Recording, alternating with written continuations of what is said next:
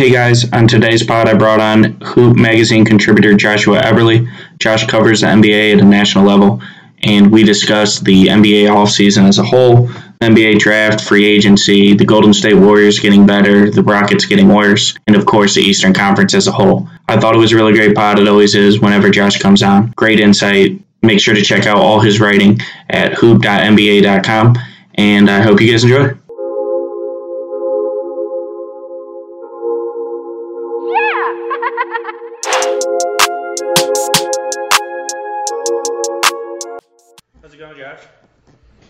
I'm doing well. I'm doing well. Uh, enjoying the summer and uh, gearing up for next year.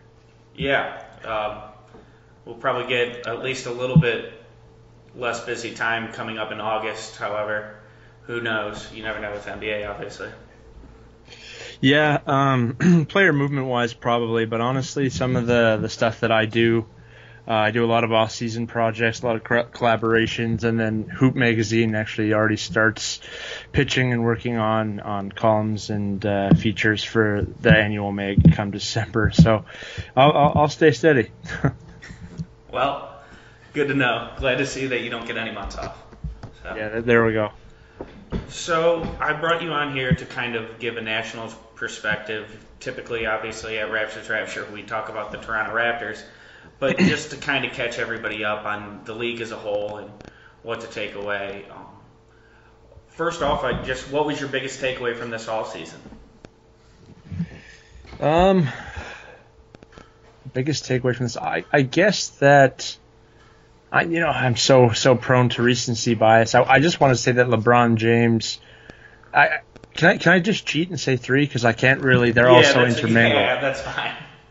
So, so the, my my triangle that I'm building here is LeBron goes to Los Angeles, and that news is wiped out almost immediately by the Warriors signing DeMarcus Cousins. So, point A to point B, greatest player in the world, possibly of all time, moves to a team, and it's and it's more or less irrelevant overnight. So that's point two. Point three, the team that is closest to the Warriors in the Houston Rockets has an owner who says he's willing to spend whatever it takes to win a championship. Is on record here in summer league saying that he's willing to go into the luxury tax, and in fact, uh, if you want to win a championship, you have to do that unless you're extremely, extremely lucky. But while he's doing that, while the league, I think a lot of fans are hoping the Rockets are still going to be competitive, um, that they were close, that they're going to run this back and give the Warriors a real fight. They're messing around with Clint Capela. That relationship could be, you know, fractured through this these negotiations. They let Trevor Ariza walk. They let Luka Mute walk. I just the, the the that triangle of stories, the LeBron not being going to the Lakers and being on a contender for maybe the first time in, in a decade, the Warriors being so great that nothing else matters, and the one team that could possibly challenge the Warriors not stepping up to do it is just it is is the picture for me. I'm glad you brought up the Rockets. I think that's kind of the most under talked about storyline of the season. The team that actually had the Warriors on the ropes and actually gave the Warriors a fight kind of dissolves in front of our eyes and no one's really talking about it. I understand Trevor Ariza isn't a superstar player, but he was the fourth best player. Luc Richard Mbah a Moute was hurt in that series, but he mattered a ton for the Rockets and he gave them even more defensive options. I think it's disappointing that you see the one team that fans were actually excited and thought could challenge the Warriors is kind of falling apart in front of our eyes for nothing other than what appears to be money reasons. Yeah, you know what? It, it's I understand that they're in a tough situation, and it was pointed out to me, you know, by colleagues uh, that the Rockets owner, new owner, spent roughly seventy five percent Yeah, of his fortune to acquire. Yeah, to acquire the Rockets. So I understand he's in a bit of a precarious position, but something I would really love to investigate or have investigated is what is the return on a team winning a championship versus what is the return on a team going to the conference finals? Because his moves to me kind of painted a picture of, of two things. One, that they weren't as close as people want to think they were, and two, that winning a championship isn't bringing the financial uh, upgrade or or surplus that you think that it would. Because for for them to be to, to on one hand have their management saying, "Hey, we were one quarter away, we were one Chris Paul injury away from possibly winning a championship, from most likely winning a championship, and then to not bring that core back, you know, it really contradicts itself. Yeah, it felt weird that Chris Paul got signed to a four-year deal that he certainly won't be worth at the back end. But that makes sense, and you're giving up perhaps value on the back end to s- compete for a championship now. And then you essentially, I don't want to say they get rid of their chance, but they certainly take a huge hit by not offering Trevor Ariza. I mean, one year, 15 million, I think, is a fair value for him. And then the Clint Capela situation feels even more weird to me, seeing as you're going to pay Chris Paul four years, $40 million at the end of it, and you don't want to offer your 24, 25 year old center who's one of the top seven players in the league at his position. Yeah, it, it's very weird, and I think people are underestimating. Like I've made plenty of jokes about Trevor Ariza going 0 and 12 in that final game, and I think that's everyone's right if you participate on NBA Twitter to go in on players when they have this kind of nights. But but he was probably their most effective Kevin Durant defender, and like that's not saying much. And Kevin Durant still got you know pretty much everything he wanted in every third quarter of those games, but you know, you, need someone who's long and agile and can switch. And, and the, the reply that you get is they have PJ Tucker. Well, one wing's not enough because you also have a Klay Thompson. You also have Draymond Green.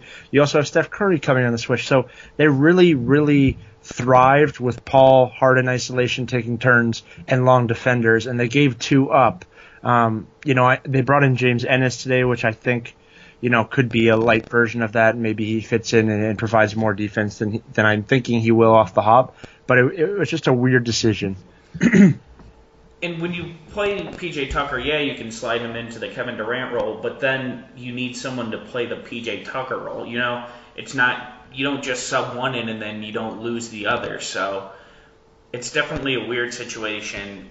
Talking about the team they're playing, the Golden State Warriors, what did you think of the DeMarcus Cousins signing? Do you think it's, you know, NBA Twitter broke for a little bit talking about the league's unfair. There's, I mean, not people that I find super kind of relevant, but other people are asking the NBA to step in. Obviously, that's an absurd take, but what was your biggest takeaway from DeMarcus Cousins signing Golden State? Yeah, you know? I tweeted it out even before the news came, like right when it dropped, knowing exactly what happened. You know, I'm giving myself a little bit of kudos, a little bit of self love, but it was exactly what I thought it was. It was no one was willing to pay DeMarcus Cousins. He felt disrespected. This is a guy that puts up max type numbers when he's healthy. No one believes he's going to be healthy. No one believes he's worth that money, whether it's his attitude, whether it's the risk of him coming back, whether it's the way he holds onto the ball. Um, and he rolled out the Bill Russell middle finger and said, you know what? No one's going to pay me. Fine. Fine. I'll go to the Warriors on the MLE. And I kind of, like, I hate it. I absolutely hate it. I, I think the Warriors are already stacked enough. But at the same time, I also respect it because if that was the situation he was in, and you know, he claims he didn't get an offer, the Pelicans said they offered him two years, forty million, around when the injury hit, which isn't the same as offering him a deal when free agency opens. But um, you know what? I understand it. I, I understand feeling like you're worth more than what you're being paid for, and no one believes in you. And I, I kind of, I kind of love the move on, on his behalf. On, on behalf of everyone else in the league, it sucks, but um, I, I think people are absurd who are saying like we should veto it. Like one, people don't understand with the Chris Paul situation, the Los Angeles Lakers. And I'm sure you know. Like, Yeah, that's the one Smart- I think fans get that mixed up all the time. Obviously, not people who follow the league closely, but if you're a casual fan, they don't Yeah. understand that deal.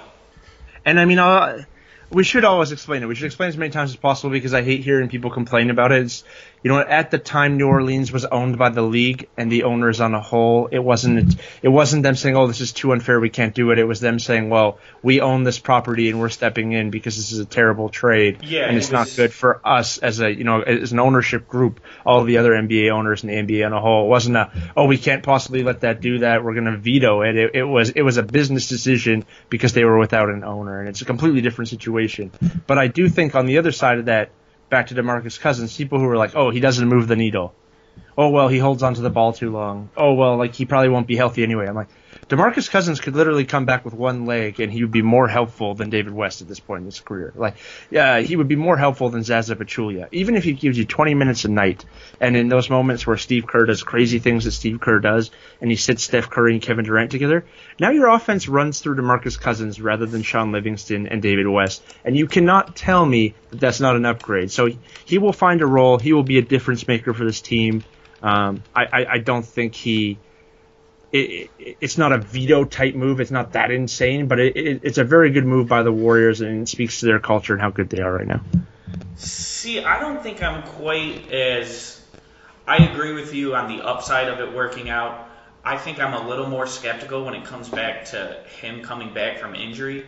Just considering who have we really seen come back from an Achilles within one year and look even 80% of themselves? I guess Rudy Gay has but the the list is certainly short. And then when you throw in the fact that he's seven foot and that his conditioning hasn't always been the best throughout his career, I think that the upside is you can't switch them anymore because Boogie's going to demolish a switch.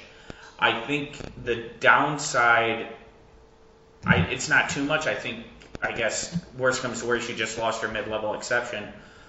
But I think the it's being overblown is I see this more as a shot that it's really successful, and I think that there's a decent percentage chance that it's a little bit overrated as far as you're certainly not getting all-star Boogie Cousins.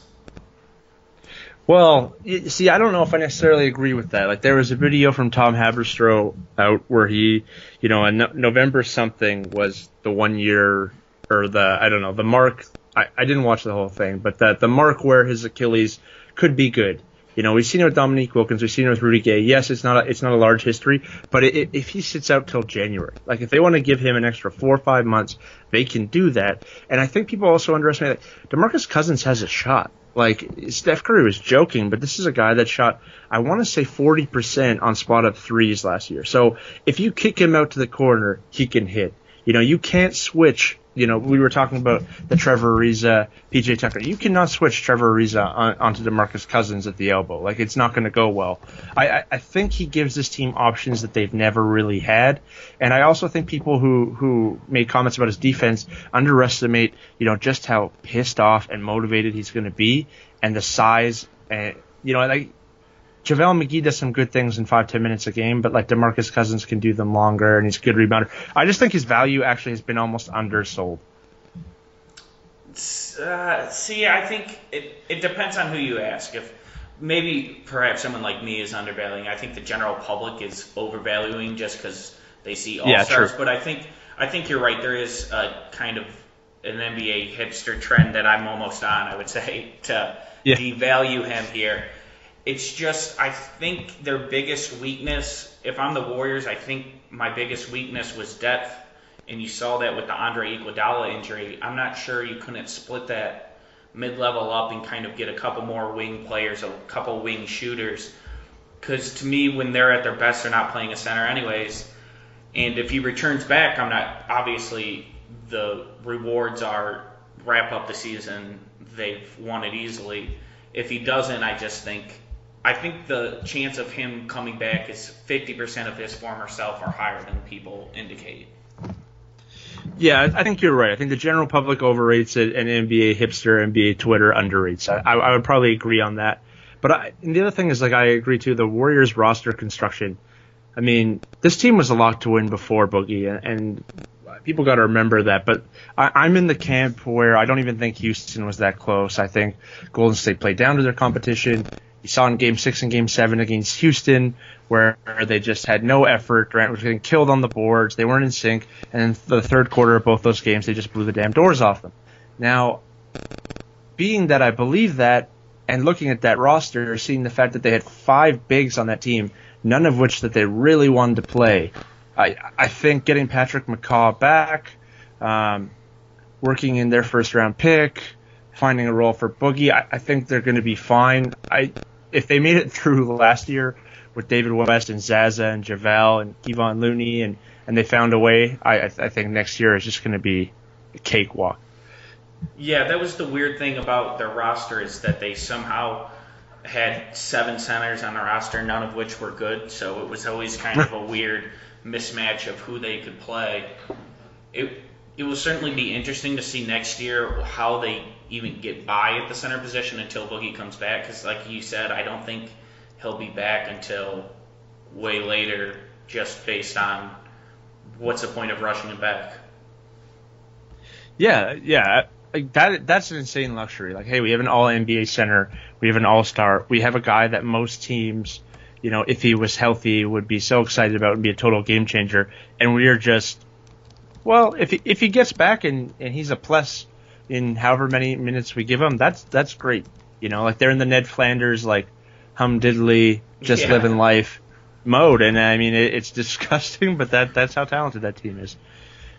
Yeah, I'm certainly going to be a rough toe, and hopefully, for Boogie's sake, he can work himself back and get something a little bit closer to his previous value. Because, like you said, I don't think the offers were out there for him either.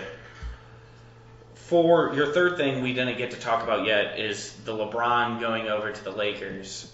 What what do you think motivated him to go to a team that essentially has no chance of contend at least in my eyes has no chance of contending this year. Even even with the Kawhi it would be tough, but certainly without Kawhi, I don't think they have any chance of really contending to win the West.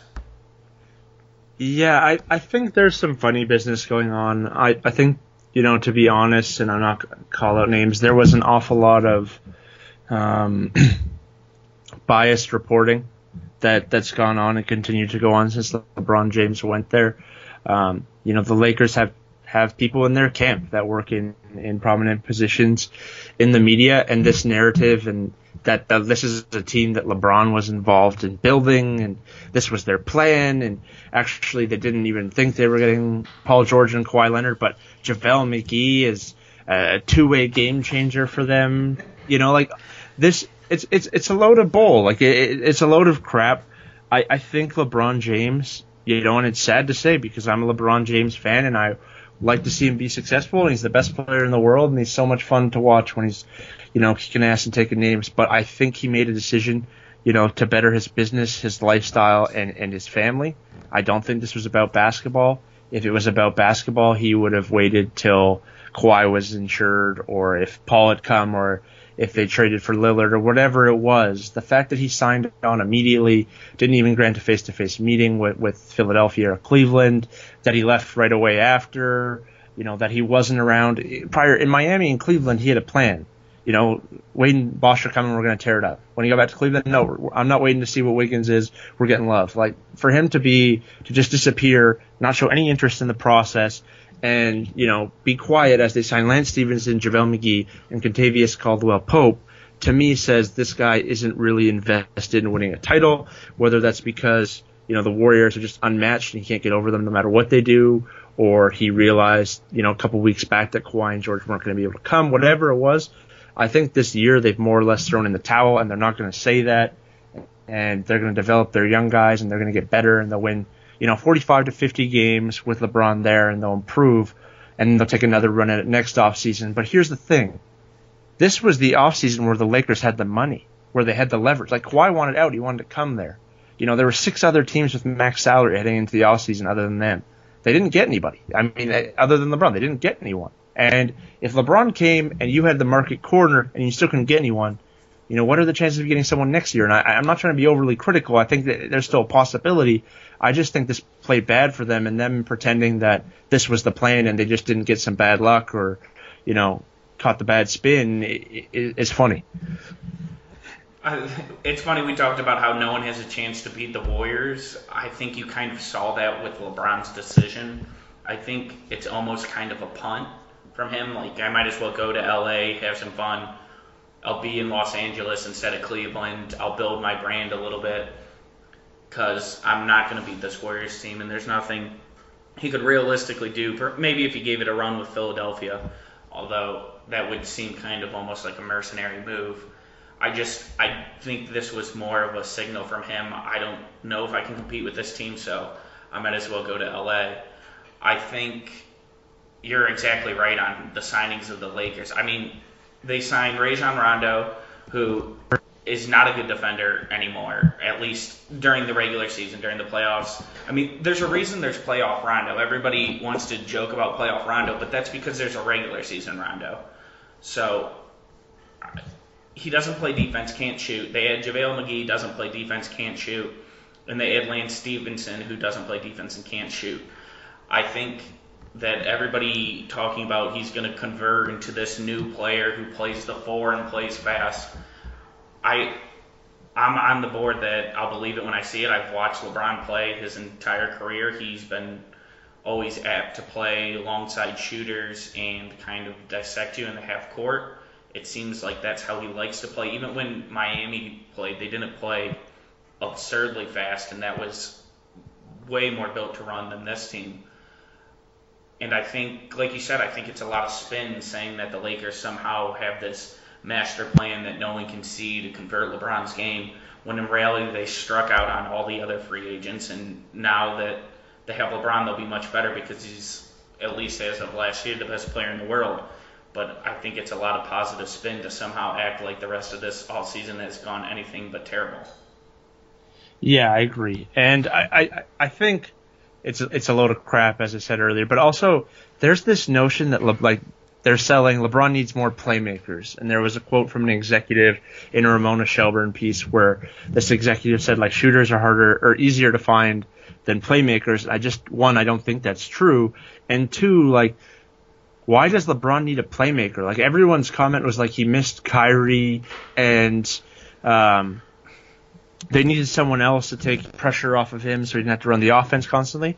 And like I just don't think that's true. Like he he absolutely annihilated every defense all the way up to the Warriors, including the Warriors in Game One, which we won't even talk about that stupid game. Um, but but he absolutely dominated, and he did it with guys like Jeff Green shooting 30% spot up in the corner. Like if if if you had a team of the the recipe with LeBron James has been and will always be, you know, three and D.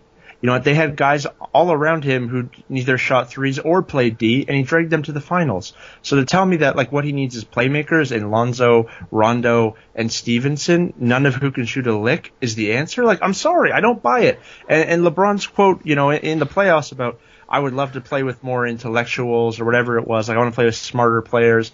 Uh, you can't tell me LeBron was involved and he was like, you know, who's a really smart guy that I would love to have next to me in the closing minutes of games, Lance. Lance really whispered some truth into my ear. Like, no, come on. Or JaVale. Yeah. Or, you know? Yeah. I like the way McGee dunked on us six times in the playoffs and did nothing else. Yes. Amazing. It's amazing how he fought his way to find those open dunks. Yeah, I. It's funny to me with LeBron, especially during the playoffs. I I've watched enough of his career to know he's going to find the mismatch, destroy the mismatch, and then kick out to an open shooter who will or not hit that shot. I just, yes, you need a little bit of extra secondary playmaking in order to play off the bounce, but yeah, like you said, you want guys who can defend, guys who can shoot the three, and that's what you have to value above everything else. And the Lakers almost got none of that. And they did sign him to one-year contracts. I understand that, and I'm not saying that the organization is doomed by any stretch. But if we're just talking for next year, I mean, I don't see them. I would say that they're maybe fifth, fourth in the East. I don't think they're better than Houston, Golden State, or the Jazz. And I'm and I'm not even sure about that next tier of teams who they're better than. Yeah, I mean it, it's tough too, and, and and you look at other teams in that conference, and you look at the Dallas Mavericks, who were really, really feeling themselves. You know, drafting Luka Doncic, signing DeAndre Jordan, the Phoenix Suns signing Trevor Ariza, you know, drafting DeAndre Ayton, uh, Denver Nuggets bringing back Will Barton and Nikola Jokic. Um, who else am I forgetting? Memphis getting Mike Conley back, drafting Jaren Jackson Jr. Like there, there are five teams that didn't make the playoffs last year who would like to see themselves in the playoffs this year, in the Nuggets, Lakers, Suns, Mavericks, and Grizzlies. And as much as people were like, okay, LeBron's going to come and they're going to be, you know, the third best team in the conference, which they could be. I look at this roster, I look at them in my eyes punting on the year, and I'm like, I, I think this might be the least engaged we've ever seen LeBron over an 82 game season. And I think that's saying something when he's been on teams that should win 65 games and they win 51 or 52 because he's down to coast and he knows they're going to get there. Like, I, I just think he knows that this team isn't going anywhere. Yeah, I can't wait till the Vegas odds come out or the over unders. I'm gonna hammer the under on the Lakers. I gotta think that they're not winning. I the hype on them has been absurd to me. I saw someone say that they're the second best team in the West, and I just I don't see it. But as we move to the JV conference, the Eastern Conference that the Raptors are in, the biggest story obviously is LeBron leaving. Um, for the first time in is it it was eight right eight years someone else will win the Eastern Conference besides LeBron James. Yeah. For you, do you think it's kind of pretty clearly Boston, Philly, Toronto, Indiana that order, or do you have something different? Yeah, I'm gonna I'm gonna lead the charge on Milwaukee turnaround here because I led it last Okay. year and I died in I died in the front line. So I wa- I was with you actually. I was the one before the season saying that they're the surprise team of the East. So yeah, I yeah, yeah like I, I I ran out there like Jon Snow in Game of Thrones, just right into the fire. yeah, just double smoked. down. Littlefinger didn't save me, but I, you know what? I'm gonna I'm gonna get back up. I'm gonna try it again, and I'm gonna say uh, Boston, Philadelphia, Milwaukee, Toronto, Indiana. I, I think in that order, and you know? Indiana might even be a better team than Toronto. I, I have a really gross gut feeling that this Raptors team is going to struggle to be engaged. You know, have have great team morale. Uh, even with even with LeBron gone, like the the humiliation of this last defeat and the repeated failings in the playoffs, to then scapegoat your coach, bring someone up who was already in the locker room and make no major changes to date is just, I, to me, it feels defeating, and I and I just don't know if this team has what it takes to to run it back again. And On top of that, you know, Serge Ibaka's getting up there, Kyle Lowry's getting up there. I don't think DeRozan can play much better than he played the last two years. I just, you know, I, I'm a, I'm a believer in OG. I think the development of Pascal Siakam, Jakob Poeltl is interesting. I just, I think the Raptors have topped out. yeah, I I don't think it's an unreasonable stance to take to say that the Toronto Raptors have hit their peak. I think just based on how good they were in the regular season, I still have them over Indiana. I think it's possible that Victor Oladipo regresses just a little bit. I certainly think he's still going to be an elite level player, um, but it will be interesting to see where they are. I think placing them third, although, like you said, if I think Milwaukee, Indiana are two teams that are possible to overtake them. I don't. That's about it that I could realistically see. I mean, there's always a worst case scenario, things fly off the rails, but I think you're looking between second and fifth seed for the Toronto Raptors next year. Seeing as maybe something happens with Philadelphia, I don't think it's likely, but I don't think it's impossible. Yeah, I, I, I would love to see a Pistons Raptors first round series. I I, I that would be just amazing television. Um, and I, I I think Dwane Casey handled it very very well. And, and he's a great guy, and I wish him all the best in Detroit. That Detroit roster is kind of a mess, but you know if he goes and he has a great year and he turns that Detroit team around, one that looks great on him, and two it, it would present a, a really cool opportunity for fans in the playoffs.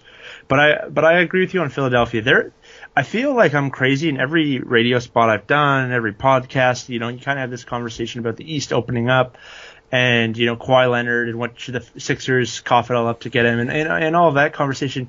I feel like I'm the only one who remembers that Joel Embiid played less games than Greg Oden through Right, the first yeah. three seasons of his career, and he was mostly healthy last year, and it was a fluke injury that had him miss the 13 or whatever at the end of the season, but it still kind of feels like he could go down at any time. And then what happens to this Philadelphia team uh, in that case? And I, and I, I hope that doesn't happen. And I by all like I don't want to be a pessimist, but Embiid is not a certainty to be dominant for the next 10 years. So I look at the team like the Sixers and I'm thinking like you have this window now. The East is wide open. You, you're so close. Why wouldn't you trade for Kawhi Leonard and, and really take a run at a, at a championship? I think the here and now is so cur- is, is currently so undervalued by NBA teams. Like if you if you see a window, you need to take it because dynasties come and dynasties fall. You never know when the next one's coming, and you know teams try to project so many years ahead. But if you have a team on paper that could be in the NBA Finals, like you need to seriously consider you know rolling the dice. I totally agree. I think teams often overestimate the size of their windows, and it's not till after the window's already closed that they look back and think, "Wow, like that that team blew up faster." I think the obvious example that comes to mind is Oklahoma City, when we thought that they were going to play in the finals for however many years, and it only ended up being one finals appearance. But even Miami's run was a lot shorter than I think people thought it was going to be. Obviously, it was only one contract length for LeBron, and I think that teams constantly are thinking, oh, I think in three to four years is when we'll reach our peak. When you're in the top four or five teams, I think it's just you need to go for it at that time. Yeah, I, I, agree, and I think even more than their own windows, teams do a terrible job of analyzing the field, like a terrible job. Because one, it's impossible. Like no one could have predicted the insane string of luck and fortune that put the Warriors in the situation that they're in now. Like no one could have done that. But two, you look at you mentioned that Miami team. Like they were supposed to win four straight. They didn't think they were going to get punched in the mouth by Dallas. They did. So then they ran it back and they, you know, took care of the Thunder fairly easily. And and it, you know everything was right as rain, and you know they were on back on track to win not two, not three. But no one expected the Spurs to just rebound like they did. Like they were, everyone thought the Spurs were, were falling off. Like it felt like a, a conversation every year. Like I think the Spurs are finally, you know, done, and they got swept by or they lost to Memphis in the first round. Oh, I think they're done. But Kawhi Leonard you know, coming from from where he was and and them, you know, rejuvenating that program. People didn't see it coming, and so all of a sudden they had a really legitimate rival for those last two years and, and almost underachieved in some way. So I think I think as much as teams are looking at their own core, like oh, in three four years will be awesome, they can't possibly account for who's going to be there when. Like who what what if uh, Jimmy Butler, Kyrie Irving, and Kevin Durant decide to go to New York next year or Brooklyn? They, you, you don't know. You never know that's a good point. I think teams kind of pop up out of nowhere right before your eyes. A 73 win Warriors team. It's not like that they were a bad team this season prior, but I think you would have been hard pressed to find anybody who saw this in them. And like you said with the Spurs, I I was one of those people after they lost to the Grizzlies. I thought, well, you know, maybe it's time that you retool here around a couple different pieces and kind of move on. But there they were fighting back the Heat, and I thought even after they lost the next year that they wouldn't be back, be able to overcome the Heat, and then they obviously had that six game series win where they absolutely looked dominant. It was it's the NBA is so much more random than what organizations and fans like to give it credit, and I think you're right. When you have a chance to go after it, it's time to go if you're Philadelphia, it's easy to say, well, we have Joel Embiid under contract, Ben Simmons under contract, but Embiid's health is certainly nothing to take for granted. I think Simmons again had a broken foot. It's not like he's I mean, he's been clean other than that, but it's not completely clean. I think if you're one of those teams, why not go in now and try to make the Kawhi move? Yeah, and I I feel like Jeff Goldblum in like Jurassic World talking about like chaos and like life will find a way and but like you, you look at the teams you just you just never know like what's going to happen. And, and and I think about summer league too where like in during March Madness people had one idea of what a player player looked like and then come the draft with no games in between with some workouts, they had a different different idea. Then after three summer league games, they have a different idea. And it's like people flip on a dime so quickly. Not everyone. If you're a responsible fan, I'm not talking to you and good on you, but the takes are just flying. And, and, and NBA teams do the same thing. They have their models and they have their scouts and they have different people speaking in different years, but the same idea. And, and I think Philadelphia's a good team for this because it, beyond Embiid, what what if Ben Simmons just outright can never shoot? Like I, yeah, think he'll figure it out. That's a good question. And every yeah, I, every, everyone talks about Embiid's health. Everyone talks about Markelle Fultz having you know forgot how to shoot a jumper. Yeah, psychological issues or whatever it is now, whatever the line is now. But what if Ben Simmons, who had this amazing rookie year, but was totally phased out by Brad Stevens in the playoffs because the man can't find a shot in today's NBA and controls the ball? Like, what if that never happens? Like Kobe Bryant was telling him he should switch hands. You know, like I, I'm not in that locker room. I don't know what those decisions are, are going to be and what his work ethic is like, and, and I can't tell the future. But there is a there's a situation here where he never becomes the superstar that he's supposed to be. And uh, if you listen to the Ben Simmons podcast, he has I think his name's I'm going to say his name wrong. Forgive me, Harold Bob. Har- oh yeah, yeah. Bob. i heard listen. I didn't listen to that one, but I heard his most recent one where he was on it.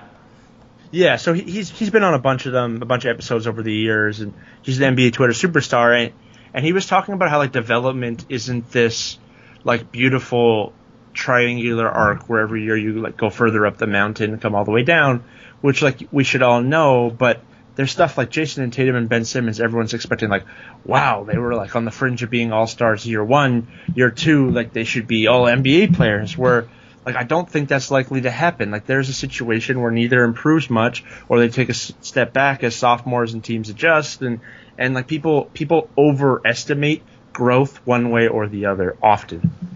Yeah, I think it's it's more it's discrete jumps of improvement rather than a continuous curve. So you might have a player look largely the same through three years, and then in the fourth year add something to his game and takes a crazy leap. Um, it's way less. It's just not predictable in the way that people like to make it out to be. Yeah, look. I mean, look at Victor Oladipo. Exactly. And, yeah. uh, look, at look at Oladipo, and and maybe it wasn't like obviously I saw, you know, the videos of him getting shredded and the photo of him losing the weight and getting cut, and maybe that was part of it. Maybe it's the physical fitness that he ramped up to another level, but also maybe it's just the fact that he had a franchise that believed in him that wasn't, you know, Kings East and the Magic and, and said, "Hey, we trust you, and we see your talent, and we want you to rock out." And maybe it was just that faith that was given to him, or maybe it was Nate McMillan's system.